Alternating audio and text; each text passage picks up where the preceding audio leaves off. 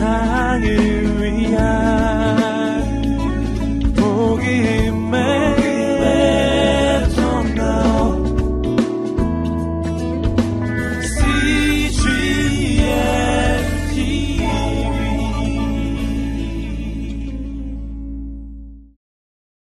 오늘 하나님께서 주신 말씀 전문을 함께 어, 봉독하도록 하겠습니다. 10편 116편 1절부터 19절까지의 말씀입니다. 저와 여러분이 이 말씀을 교독하시겠습니다. 그리고 마지막 구절은 다 함께 읽도록 하겠습니다. 저부터 읽겠습니다. 여호와께서 내 음성과 내 간구를 들으심으로 내가 그를 사랑하는도다.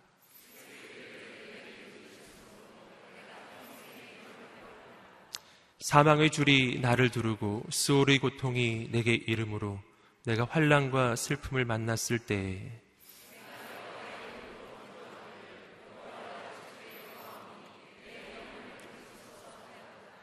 여호와는 은혜로우시며 의로우시며 우리 하나님은 긍휼이 많으시도다. 여호와께서는 순진한 자를 지키시나니 내가 어려울 때에 나를 구원하셨도다. 내 영혼아 내 평안함으로 돌아갈지어다 여호와께서 너를 후대하심이로다 주께서 내 영혼을 사망해서 내 눈을 눈물에서 내 발을 넘어짐에서 건지셨나이다 내가 생명이 있는 땅에서 여호와 앞에 행하리로다 내가 크게 고통을 당하였다고 말할 때에도 나는 믿었도다 내가 놀라서 이르기를 모든 사람이 거짓말쟁이라 하였도다 주신 모든 은혜를 내가 여호와께 무엇으로 보답할까? 내가 구원의 잔을 들고 여호와의 이름을 부르며 여호와의 모든 백성 앞에서 나는 나의 서원을 여호와께 갚으리로다. 그의 경건한 자들의 죽음은 여호와께서 보시기에 귀중한 것이로다.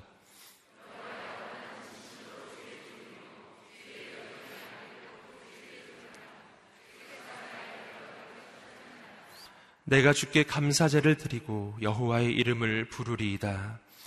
내가 여호와께 서원한 것을 그의 모든 백성이 보는 앞에서 내가 지키시로다. 함께 읽겠습니다. 예루살렘아 내 한가운데서 곧 여호와의 성전들에서 지키리로다. 할렐루야. 아멘. 할렐루야. 하나님께서 이 시간에도 우리를 도우시고 또 우리를 위하여 싸우시는 그 하나님을 찬양합니다. 오늘 말씀 시편 116편은 참으로 아름다운 신앙의 고백입니다. 시편 가운데 가장 아름다운 시들은 모두가 다 큰 환란 가운데서 지어진 시들입니다.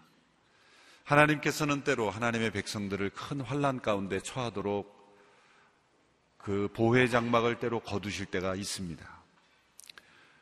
성도들은 하나님께 환란에서 벗어나게 해달라고 기도하는 것은 당연한 일입니다. 또 하나님께서는 그런 기도를 기뻐하심으로 우리를 환란에서 벗어나게 하고 계십니다.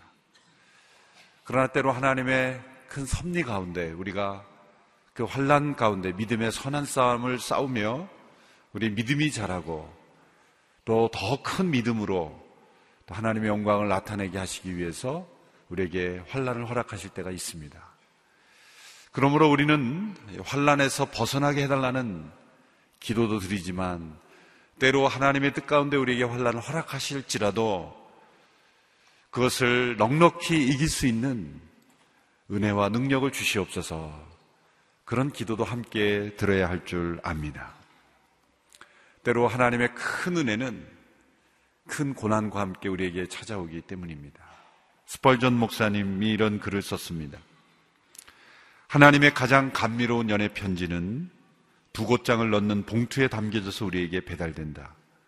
우리는 그 봉투를 보고 놀라서 겁을 먹지만 우리가 그 봉투를 어떻게 뜯어야 할지를 알고 있기만 한다면 그 안에는 우리 영혼을 부유하게 해줄 수 있는 큰 선물들이 들어있다. 큰 환란과 시련들은 하나님께서 주시고자 하는 큰 은혜를 감싸고 있는 구름들이다. 라는 것입니다. 하나님의 사랑과 그 은총이 우리에게 배달될 때 때로는 그 겉 포장은 우리를 놀라게 하고 당황하게 하는 것이라는 것입니다. 이런 말이 있죠.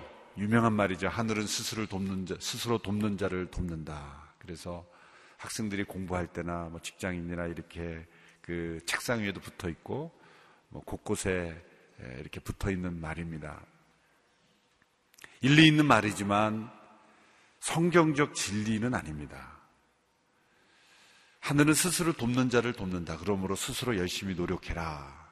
그렇게 권면하고 노력하도록 동기를 유발시켜주는 말이죠. 그 말이 왜 진리가 될 수는 없는가 하냐면 하나님께서는 스스로 도울 수 없는 자를 더 크게 도우시기 때문이죠. 하나님은 자기 스스로 스스로를 도울 수 있다고 생각하는 사람은 스스로 돕게 내버려 둡니다. 오히려 하나님의 도우심은 나는 나 스스로도 도울 수 없는 존재임을 깨닫고 그러한 절실한 하나님을 의지하는 겸허한 마음을 가진 사람에게 큰 도움으로 임하시기 때문입니다. 스스로를 돕는 것을 정죄하거나 그것을 하나님께서 인정하지 않는다는 뜻이 아니죠. 그 말이 진리가 될 수 없다는 말입니다. 오늘 시편 기자는 스스로 도울 수 없는 상황에서 하나님의 도우심을 구하고 고백하고 있습니다. 그 감격과 감동이 1절과 2절에서 나오죠. 그래서 시편을 공통적으로 보면 1, 2절이 1, 2절만 이렇게 떼어내도 전체를 볼 수 있는 그런 고백이 됩니다. 선언적인 고백, 전체를 요약하는 고백.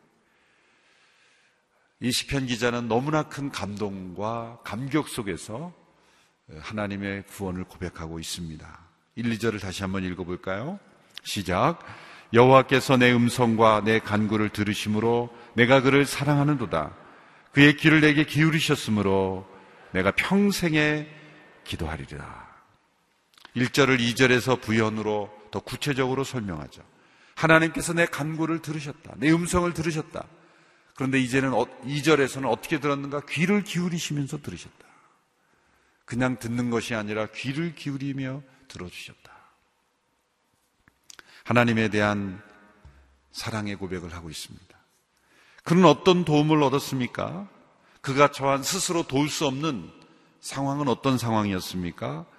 3절에서 나옵니다. 사망의 줄이 나를 두르고 수월의 고통이 내게 이름으로 내가 환란과 슬픔을 만났을 때라고 고백합니다. 사망, 수월, 환란, 슬픔 이 모든 것이 다 우리가 처한 도움이 절실히 필요한 자기 스스로 도울 수 없는 그런 상황이죠. 8절에도 또 사망이라는 단어가 나옵니다. 내용을 사망했어. 이 사망이라는 단어가 반복되어 나타나는 것을 볼 때 이 시편 기자는 죽음의 위협, 죽음의 고통, 그 사망의 처한 환란 속에서 건짐을 받은 구원을 고백하고 있다는 것을 알 수가 있습니다. 이런 상황에서 이 시편 기자는 하나님께 간구했습니다. 4절에 보면 내가 여호와의 이름으로 기도하기를 여호와여 주께 구하오니 내 영혼을 건지소서 이렇게 기도했습니다. 은혜가 풍성하신 하나님께서 이 극심한 환란 가운데 처한 이 영혼을 건져 주십니다. 그런데 그 건짐 받은 감격을 어떻게 고백하냐면 이 8절입니다. 8절이 참 은혜로운 구절인데요. 우리 같이 한번 읽어 볼까요? 시작. 주께서 내 영혼을 사망해서 내 눈을 눈물에서 내 발을 넘어지면서 건지셨나이다. 내 영혼을 구원하셨나이다. 이런 고백에서 그치지 않습니다. 내 영혼을 사망해서 구원해 주실 뿐만 아니라 내 눈을 눈물에서 무슨 슬픔에서 다 우리를 씻겨 주신다는 거예요. 뿐만 아니라 내 걸음을 넘어지면서 붙잡아 주셨다. 내 발걸음을 견고하게 지켜 주셨다는 거예요. 나를 사망에서 건져 주시는 구원의 은혜를 베풀어 주실 뿐만 아니라 내 눈에서 흘리는 슬픔까지 다 건져 주시고 이것은 우리의 감정까지 다 치유해 주시고 우리의 마음에 있었던 모든 그런 두려움, 염려, 불안 이 감정의 치유까지 다 해주시고 우리의 발걸음을 견고하게 지켜주셨다. 삼중적인 그러한 구원, 삼중적인 그러한 회복을 경험하고 하나님 앞에 감사하고 있습니다. 내 영혼을 건져주셔서 구원을 간구했지만 구하지 않은 것까지 하나님께서 주신 거예요. 우리가 받은 구원은 우리가 생각할 때 우리가 영, 멸망에서 건짐을 받은 간신히 건짐 받은 뿐만 아니라 우리의 매일매일 일생 동안 기쁘고 감사하고 즐겁고 행복하고 능력 있게 살아갈 수 있는 은혜를 주신 거죠. 간신히 구원만 얻은 죽은 이후에 아 우리가 그때 가서 내가 구원 받았네 라고 그렇게 고백하는 구원이 아니라 사망의 음침한 골짜기를 다니는 그런 인생 가운이라도 우리 눈에서 우리 눈을 눈물에서 건져주시고 우리의 발걸음을 넘어짐에서 지켜주시는 그런 은혜다라고 고백하고 있는 것입니다. 자, 이런 받은 은혜 앞에서 이 시편 기자는 내가 어떻게 이 하나님의 은혜에 보답할까? 이 은혜에 대한 보답을 생각하게 되었습니다. 그 고백이 바로 12절의 말씀입니다. 우리 12절 말씀 같이 읽어볼까요? 시작. 내게 주신 모든 은혜를 내가 여호와께 무엇으로 보답할까? 내게 주신 모든 은혜를 내가 여호와께 무엇으로 보답할까? 은혜에 대한 이 보답을 생각하는 마음으로 참으로 값진 마음이죠. 은혜를 모르고 은혜를 기억하지 못하고 은혜에 대한 보답을 전혀 생각하지 않는 사람은 참으로 값싼 인생을 사는 사람입니다. 내가 받은 은혜를 어떻게 보답할까? 이 시편 기자는 그 사망에서 건짐을 받고 그 구원의 은혜에 대한 보답의 마음을 생각하고 있습니다. 여러분, 은혜에 대한 합당한 보답은 무엇일까요? 은혜를 어떻게 보답할 수 있을까요? 가장 첫 번째 중요한 은혜에 대한 보답은 은혜를 잘 받는 것입니다. 은혜를 무엇으로 되돌려 주는 것, 그것을 잘못하게 되면 은혜를 은혜되지 못하게 하는 거예요. 은혜와 가장 가까운 단어는 선물입니다. 선물이란 주는 사람이 기뻐서 주는 거예요. 은혜란 그저 대가를 바라지 않고 주는 선물이죠. 선물을 주는 사람이 내가 이 선물을 주면 나에게 무엇이 돌아올까를 생각하고 기대하는 순간 그것은 선물이 아니죠. 그건 뇌물이죠. 선물과 뇌물의 차이를 분명히 아셔야 됩니다. 선물은 선뜻 주는 게 선물이고 뇌는 뇌물은 뇌를 굴리면서 주는 게 뇌물이에요. 영어로는 절대 번역할 수 없는 그런 한국인의만의 정이죠. 선물이란 돌아오는 것이 없어도 기쁜 것이 선물이고 돌아오는 것이 없으면 기분 나쁜 건 뇌물이에요.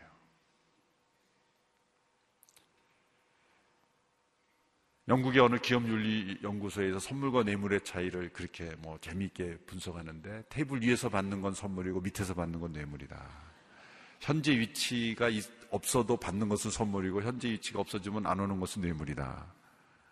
받고 나서 잠을 잘 자라는 건, 잘 자는 건 선물이고 잠이 안 오는 것은 뇌물이다. 뭐 이런 거죠. 은혜는 대가를 바라지 않고 주시는 선물이기 때문에 그것을 내가 어떻게 상당하게 갚을 것인가 생각하는 순간 그것을 은혜가 은혜되지 못하게 하는 거예요. 그러면 그런 은혜를 어떻게 갚을 것인가? 이런 마음 자체가 또 나쁜 것인가? 그것은 아니죠. 그렇다면 그 하나님의 은혜에 대해서 어떻게 우리가 보답할 것인가? 그것은 값진 마음인데 그 하나님의 은혜를 우리가 갚을 수 있다고 생각하는 순간, 갚았다고 생각하는 순간, 갚겠다고 노력하는 그 자체가 은혜를 은혜되지 못하게 한다는 거예요. 그러므로 은혜에 대한 보답의 첫 번째는 하나님의 은혜는 잘 받는 겁니다. 하나님의 은혜를 은혜되게 하는 거예요. 하나님의 은혜를 은혜되게 했다는 게 뭡니까? 이런 거죠. 지금 이 시편 기자가 건짐을 받은 구원을 고백하고 있잖아요. 물에 빠져서 죽어가고 있는 영혼을 구조선이 와서 건져줬어요. 얼마나 감사합니까? 은혜를 입은 거죠. 그런데 그 잠깐 지나니까 그 배를 타고 가는 사람이 마치 자기가 백사슬 내고 유람선에 탄 것처럼 행사하고 다니는 거예요. 그거는 은혜 받은 자의 태도가 아니죠. 건짐을 받은 자의 마음을 가지게 되는 거예요. 여러분, 우리의 신앙생활 하면서 때로 교회에 출석하면서 나 자신이 좀 더 업그레이드 되는 사람이 되기 위해서 더 나은 사람이 되기 위해서 신앙생활 하는 것처럼 그렇게 보인다면 그것은 건진받은 자가 아니죠. 우리는 다 구조선에 탄 겁니다, 지금.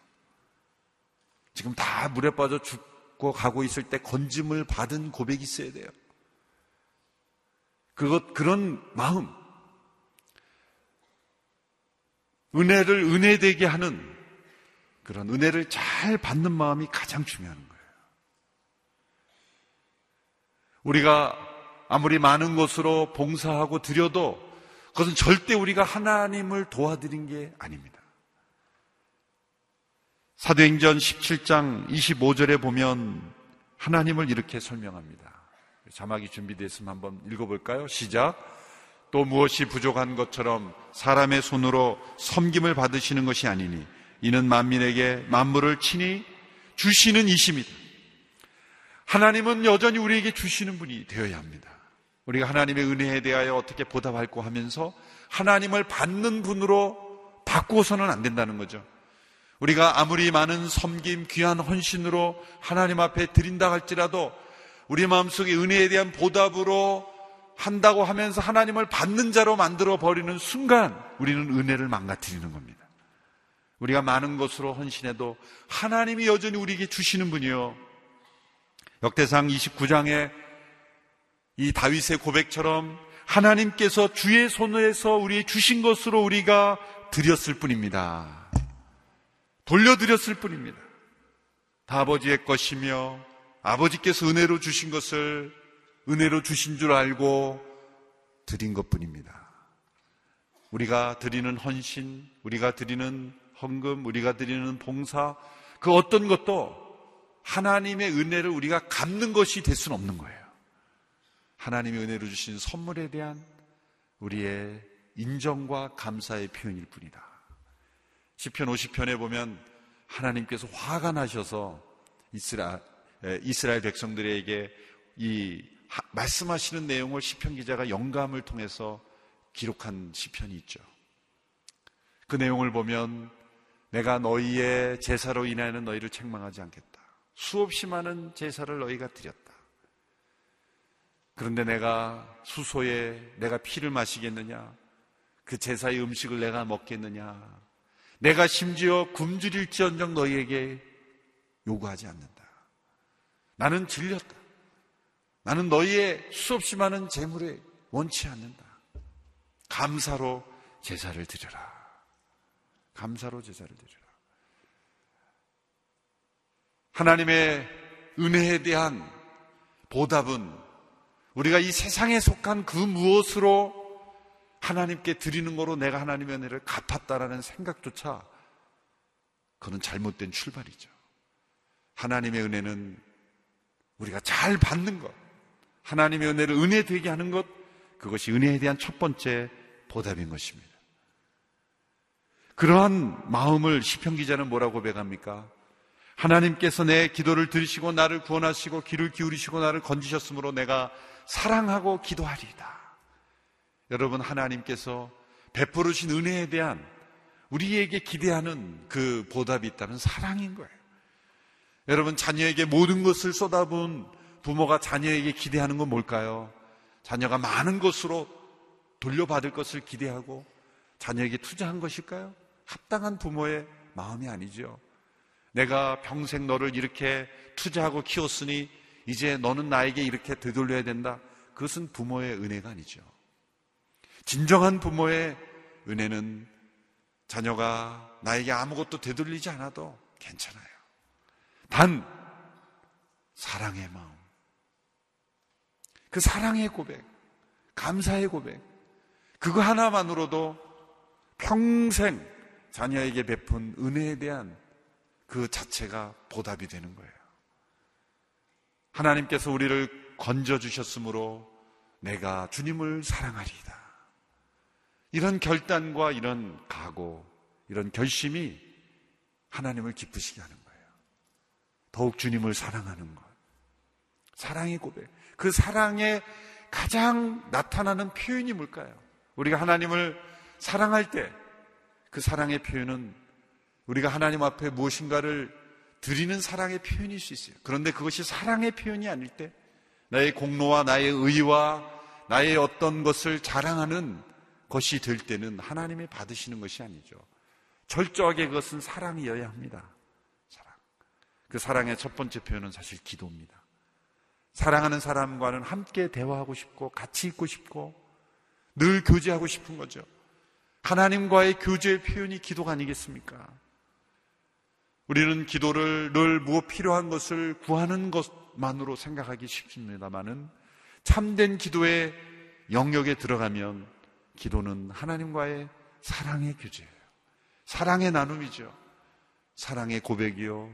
사랑의 동행인 것입니다. 하나님께서 내 기도를 들어 나를 구원하셨으므로 내가 주님을 사랑합니다. 하나님의 은혜에 대한 우리의 보답은 사랑입니다. 사랑. 그리고 더 깊은 교제로 나아가는 거예요. 이것을 하나님께서 원하시는 거예요.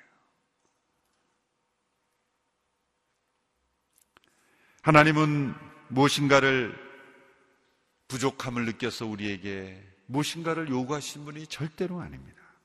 여러분, 우리가 드리는 헌금, 우리가 드리는 봉사, 그 무엇으로 하나님의 은혜를 갚았다라고 생각하는 순간, 그것은 우리는 잘못된 종교 생활에 빠지는 거예요. 이 세상의 모든 종교의 원리는 give and take입니다. 신을 기쁘게 하고 내가 신에게 무엇인가를 바치면 신이 나에게 상당한 복을 주는 것. give and take죠. 우리의 신앙생활은 보험 드는 게 아닙니다. 우리가 보험금을 납입하면 나중에 어떤 문제가 생겼을 때 그 보험금을 되돌려받고 보상을 받는 식의 신앙생활이 아닙니다. 우리가 이 세상의 모든 것을 다, 만물을 다 드린다 할지, 그건 하나님의 것이에요. 모든 세상은 이미 아버지의 것이요. 우리 자신조차도 아버지의 것이에요. 우리에게 속한 무엇을 드림으로 갚을 수 있단 말이에요. 아니죠. 우리 기대하시는 것은 사랑입니다. 거기서부터 출발해야 돼요. 그리고 기도하는 것이에요. 더 하나님과 그 사랑의 깊은 교제로 나아가는 것입니다. 그리고 또 이시편 기자는 이렇게 결단하며 고백합니다. 구절의 말씀 우리 같이 읽겠습니다. 구절 말씀 시작. 내가 생명이 있는 땅에서 내가 여호와 앞에 행하리이다. 하나님의 은혜에 대한 보답을 결심한 영혼은 나의 이 땅에서의 모든 삶을 여호와 앞에서 행하리다. 코람데오라는 라틴어는 in the face, in, before the face of God. 하나님의 얼굴 앞에서라는 의미죠. 하나님의 얼굴 앞에서, 얼굴빛 앞에서 나의 모든 삶이 하나님의 얼굴 앞에서 행하는 것이다. 보이지 아니하시는 하나님이시지만 그 나의 삶을 눈동자, 불꽃 같은 눈동자로 나를 지켜보시는 그 하나님 앞에서 내가 행하리이다. 사랑하는 사람은 늘 그 동행하기를 원하죠. 우리가 하나님 앞에 거할 때 이 비슷한 표현들이 있어요. 하나님 앞에, 하나님과 함께 행한다. 하나님과 교제와 친교를 의미하죠. 또 하나님을 따라, 그리고 순종하는 표현이죠. 그런데 하나님 앞에서 이것은 늘 나의 삶을 하나님의 눈, 하나님의 시선 앞에서 살아간다는 고백입니다. 정교도들이 가장 좋아했던 고백이 코람데오죠. 그들은 늘 유일하신 청중 앞에서 늘 살아간다. 그런 고백을 좋아했습니다. 이 세상 사람들의 시선을 의식하는 것도 중요하죠. 사람들의 시선을 의식하는 것도 우리의 삶을 때로는 붙잡아 줄 때가 있어요. 그런데 진정한 인격, 진정한 신앙은 아무도 보지 않을 때의 우리의 모습이죠. 아무도 보지 않을 때의 우리의 모습. 주위를 둘러보기보다 보이지 아니하시는 하나님의 시선 앞에서 우리가 살아갈 때 아무도 보지 않았다고 생각했지만 그러나 하나님은 보고 계시는 거죠. 나의 하루의 모든 삶을, 이 땅에서 삶을 나도 모르게 누군가 카메라에 담아서 많은 사람들 앞에 보여준다고 생각해 보세요. 여러분, 이 땅에서 모든 사람은 다 보지 않을지라도 하나님께서는 천국의 CCTV로 다 보고 계십니다. 하나님은 다 보고 계시죠. 그 하나님의 시선 앞에서 내가 행하리다. 예수님께서 마태복음 6장의 산상수훈에서 이런 말씀을 주셨죠. 너는 가난한 사람을 구제할 때에 오른손이 하는 일을 왼손이 모르게 하라. 사람 앞에 보이려고 하지 마라. 너의 착한 행실을 아무도 모르게 하라. 왜냐하면 하나님은 은밀히 보이고 계시기 때문이다. 우리를 망가뜨리는 것은 악행만이 아닙니다. 우리의 영혼을 망가뜨리는 것은 때로 선행도 우리의 영혼을 망가뜨릴 수 있다는 거죠. 우리는 나쁜 일을 행함으로써만 나쁜 인생이 되는 게 아니라 심지어 선행을 하면서도 나빠질 수 있다는 거예요. 어떻게 나빠집니까? 선을 행하면서도 사람 앞에서 행하면서 우리는 점점 하나님의 시선을 의식하지 않고 사람을 의식하며 행하는 자가 되므로 그 선이 선이 되지 못하게 한다. 그러므로 아무도 모르게 하며 심지어는 자신도 모르게 하라. 오른손이 하는 일을 왼손이 모르게 하라는 말은 무슨 말입니까? 자기 자신도 모르게 하라. 자기 자신도 인식하지 못하게 하라. 내가 무엇을 했는지도 잊어버릴 정도로 그렇게 자신을 의식하지 말고 하나님의 눈앞에서만 하라. 우리는 자기가 한 일은 너무나 잘 기억을 해요. 받은 은혜는 기억하지 못하고 자기가 준 은혜는 너무나 잘 기억해요. 자기가 행한 은혜는 잊어버려. 오른손이 한 일을 왼손이 모르게 하라. 의식하지 마라. 오직 하나님, 은밀히 보시는 하나님만 의식하고 행하라. 그럼으로써 우리는 하나님의 은혜를 은혜 되게 할 수 있다는 거죠. 그 은혜를 참되게 보답할 수 있다는 거죠. 내 평생의 여호와 앞에서 행하리이다. 유일하신 청중이신 그 하나님, 나를 지켜보시고 나를 감찰하시는 하나님. 내가 바다 끝에 가서 거할지라도 저 높은 창공에 오를지라도 거기 계시는 그 하나님. 피할 수 없는 그 하나님의 시선 앞에서 내가 행하리이다. 이런 결심의 고백으로 하나님 앞에 나가는 것. 이것이 은혜에 대한 보답이라는 거예요. 내가 무엇인가를 해서 하나님께 보답한다는 생각이 아니라 너가 무엇을 하든 어떤 삶을 살든 여호와 앞에서 행하라. 그거 하나로 하나님은 기뻐하신다는. 세 번째는 그가 13절에 이런 고백을 합니다.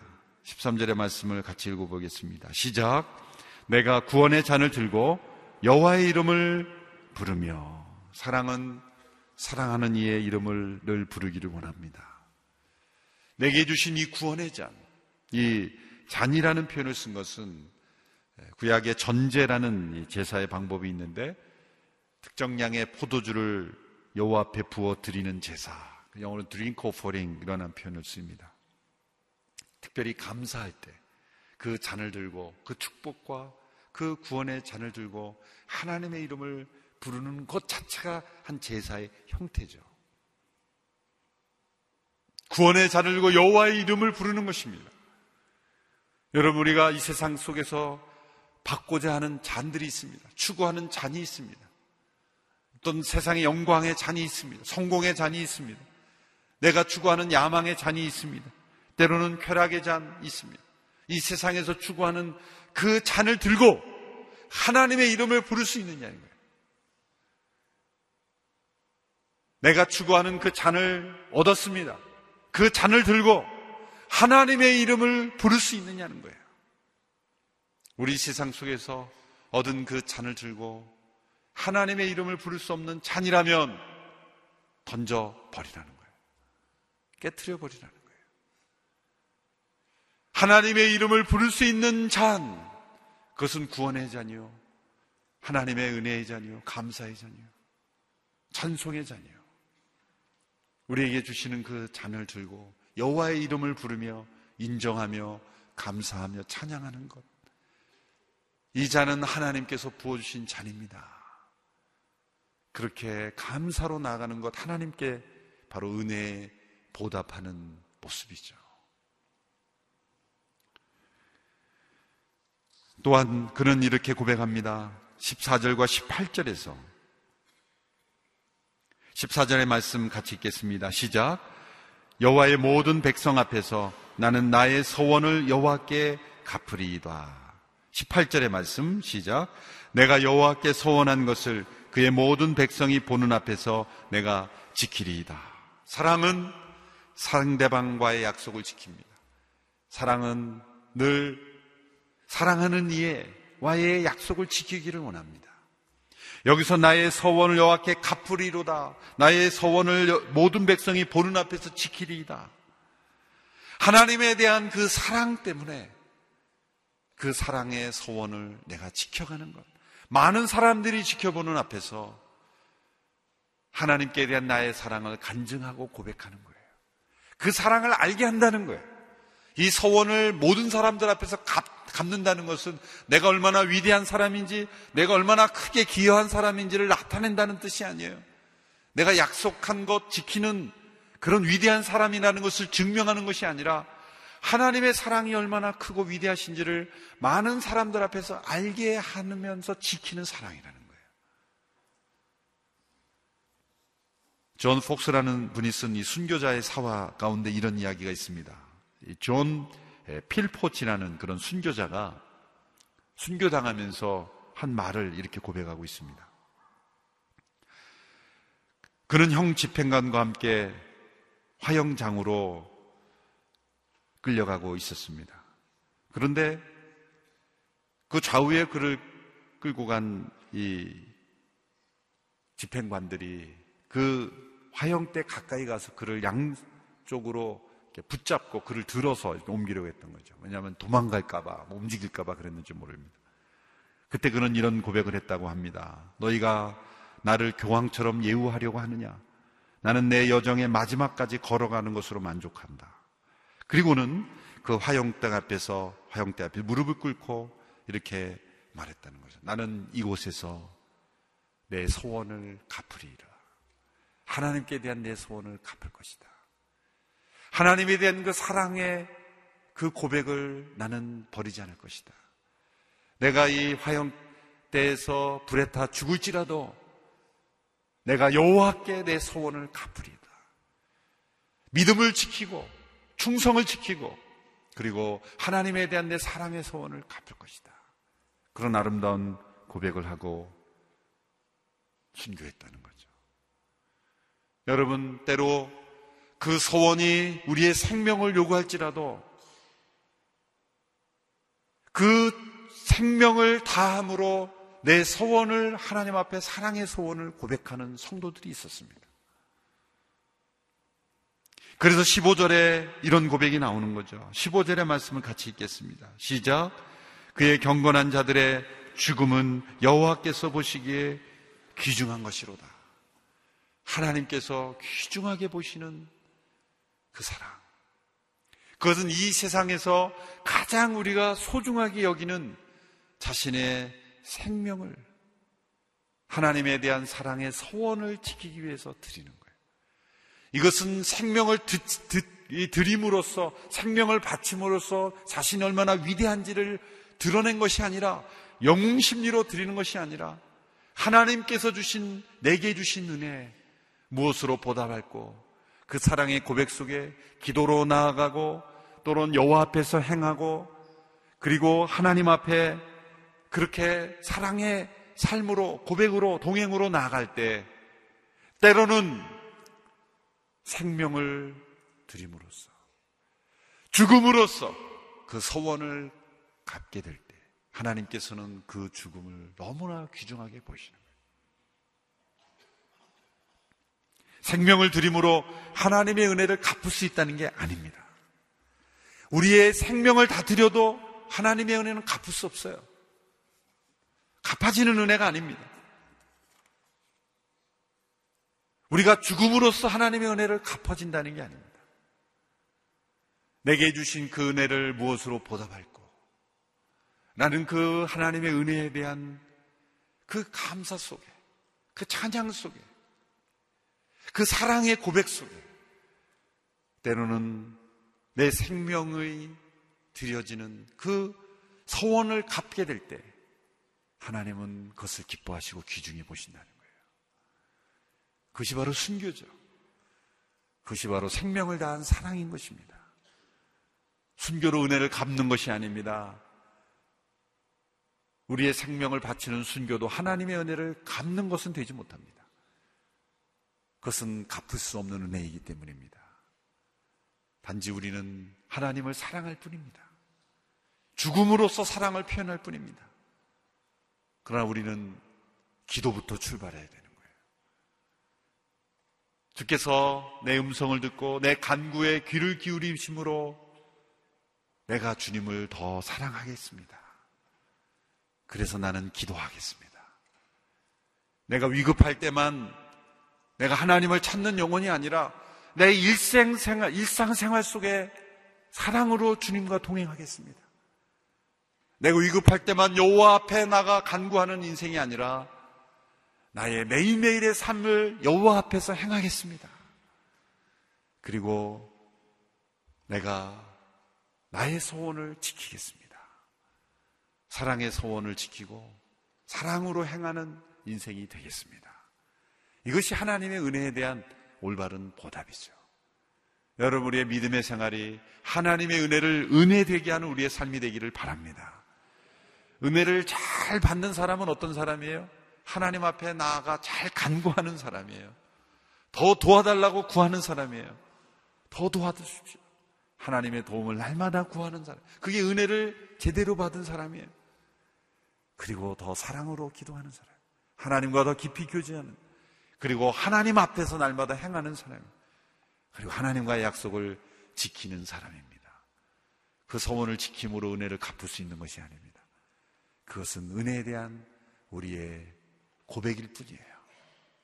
그것이 때로 죽음일지라도 하나님께 대한 나의 사랑의 고백을 가져가는 그 어떤 유업에도 굴하지 않고 하나님 살아계심을 고백하며 많은 사람들 앞에서 하나님이 살아계심을 하나님이 진정 만왕의 왕이심을 고백하지 못하도록 하는 그런 상황이 온다면 하나님에 대한 사랑의 고백을 내 생명보다 더 귀하게 여기고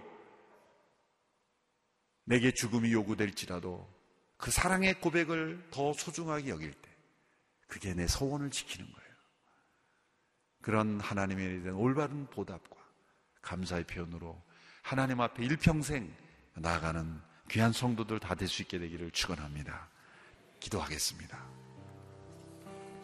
우리 모두가 이 시편 기자의 하나님에 대한 올바른 응답의 마음을 가지고 함께 나가게 되기를 원합니다. 때로 나의 헌신으로 하나의 은혜를 갚을 수 있다고 생각하는 어리석음 가운데 공로의식 또 나의 어떤 보상의식을 가지고 하나님의 은혜를 은혜되지 못하게 하진 하는 모습은 아니었는지요. 나의 의에 사로잡혀 간신히 건짐을 받은 구원받은 감격을 잃어버리고 유람선을 타듯 마땅한 대가를 내가 받는 것처럼 살아가던 나의 모습은 아니었는지요. 날마다 여호와 앞에 행하기보다 사람의 시선을 의식하고 행하는 삶은 아니었는지요. 주님, 나의 삶이 주의 영혼, 주 앞에 있음을 고백합니다. 일평생 주님을 사랑하고 더욱 기도하는 삶을 살겠습니다. 그렇게 결단하며 기도하며 함께 나아가기를 원합니다. 함께 기도하겠습니다. 하나님 아버지, 감사합니다. 주께서 크신 은혜로 우리를 건져주셨고, 사망으로부터 우리를 건져주셨고, 우리의 눈에서 눈물, 눈물에서 우리를 건져주셨고, 그리고 우리의 발을 넘어짐에서 건져주심을 감사합니다. 구원받은 은혜, 무엇으로 보답하겠습니까? 그 무엇으로도 보답할 수 없는 주의 은혜, 더욱 사랑할 뿐입니다. 더욱 감사할 뿐입니다. 더욱 기도할 뿐입니다. 더욱 하나님 앞에 행할 뿐입니다. 더욱 저의 소원을 갚으며 행할 뿐입니다. 주님, 주님 앞에 나아갈 때 올바른 은혜 받은 자의 모습 우리가 가지고 나가게 되기를 원합니다. 일평생 사랑하며 기도하며 주 앞에 나가기를 원합니다. 주여 하나님의 은혜를 감사하며 하나님의 은혜를 찬양하며 하나님의 은혜를 은혜되게 하는 인생으로 나가기를 원합니다. 주여 우리를 받아 주옵소서. 우리의 사랑이 더욱 깊어지고 넓어지게 하옵소서. 우리의 간구에 응답하시는 하나님, 그 하나님을 사랑합니다. 우리의 일평생의 삶이 하나님의 은혜에 대한 사랑의 응답이 되게 하여 주옵소서. 사랑하기에 기도하기를 원합니다. 사랑하기에 더욱 간구하기를 원합니다. 사랑하기에 하나님 앞에서 행하게 되기를 원합니다. 사랑하기에 그 약속을 지키기를 원합니다. 하나님의 은혜에 대한 올바른 응답으로 나아가는 우리의 삶이 되게 하여 주옵소서. 예수님의 이름으로 기도합니다. 아멘.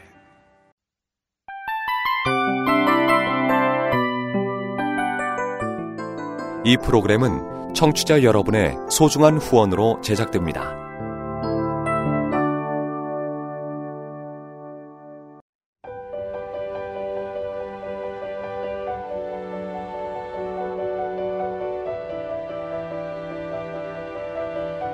세상에는 수많은 교회들이 있지만 더 깊이 있는 말씀 강해를 찾기 위해 크기로만 교회를 선정하지 않습니다. 보다 좋은 영적 콘텐츠를 더 많이 나누기 위해 방송비를 받지 않습니다. 1년 365일 복음만 전하고 싶어서 우리는 광고를 하지 않습니다. 온누리의 복음을 땅끝까지 CGN TV와 함께 땅끝 성교사가 되주세요